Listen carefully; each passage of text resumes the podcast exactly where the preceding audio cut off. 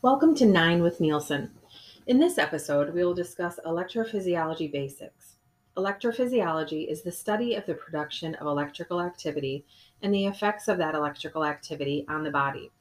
In the heart, the electrical impulse is generated in the sinoatrial node located in the right atrium.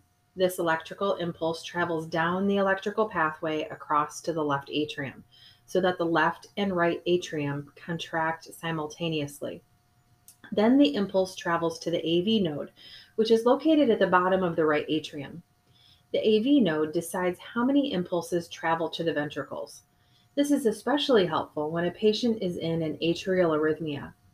After the impulse has passed through the AV node, it travels through the left and right bundle branches and then the Purkinje fibers. If there is heart muscle damage or an electrolyte imbalance, then arrhythmias occur the main electrolytes that we look at every day is the potassium, magnesium, sodium, and calcium.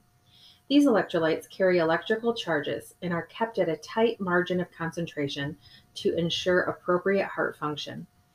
Renal excretion plays a major role in maintaining electrolyte balance in the body. So, changes to renal function can affect electrolyte concentrations in the heart.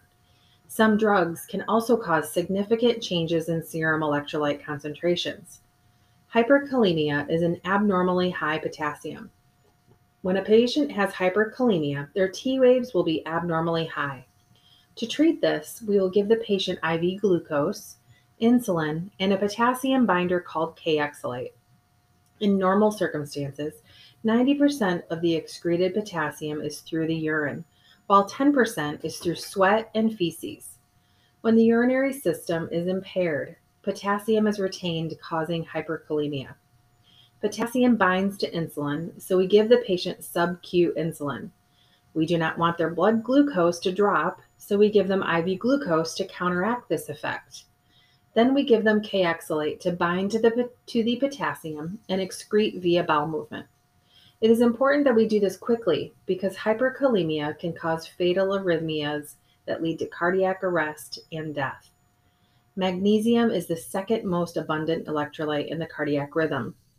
EKG changes and hypermagnesemia are a prolonged PR and QT interval, T wave peaking, and an AV block or complete heart block. Treatment of hypermagnesemia depends on the patient's renal function. If they have good renal function, we will hydrate with IV fluids and it will rebalance the serum ion concentrations. Patients with renal dysfunction may need dialysis. Sodium plays a large role in regulating cardiac rhythm, but serum sodium levels rarely cause significant cardiac problems until severely high or low. In our patients with heart failure that are fluid overloaded, their serum sodium will be abnormally low to correct this, we just need to place them on a fluid restriction and diurese them until they are euvolemic. Euvolemic means that their fluid volume is at goal. They're not too dry and they're not too wet. The way I explain this to my students is to imagine a pot of salt water. The pot's concentration of sodium is normal now, but what if you add more water? What happened to the concentration of sodium? That's right, the sodium concentration decreased. Telemetry is continuous cardiac monitoring, and an EKG is a snapshot of the patient's rhythm.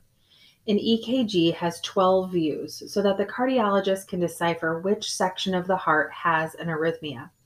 For instance, when a patient is having a heart attack, the ST segment of the EKG is elevated during a STEMI. Now, where that is elevated on that 12 lead EKG will tell us where their blockage is but we will talk more about STEMIs later. The heart rhythm is made of components labeled P, Q, R, S, and T.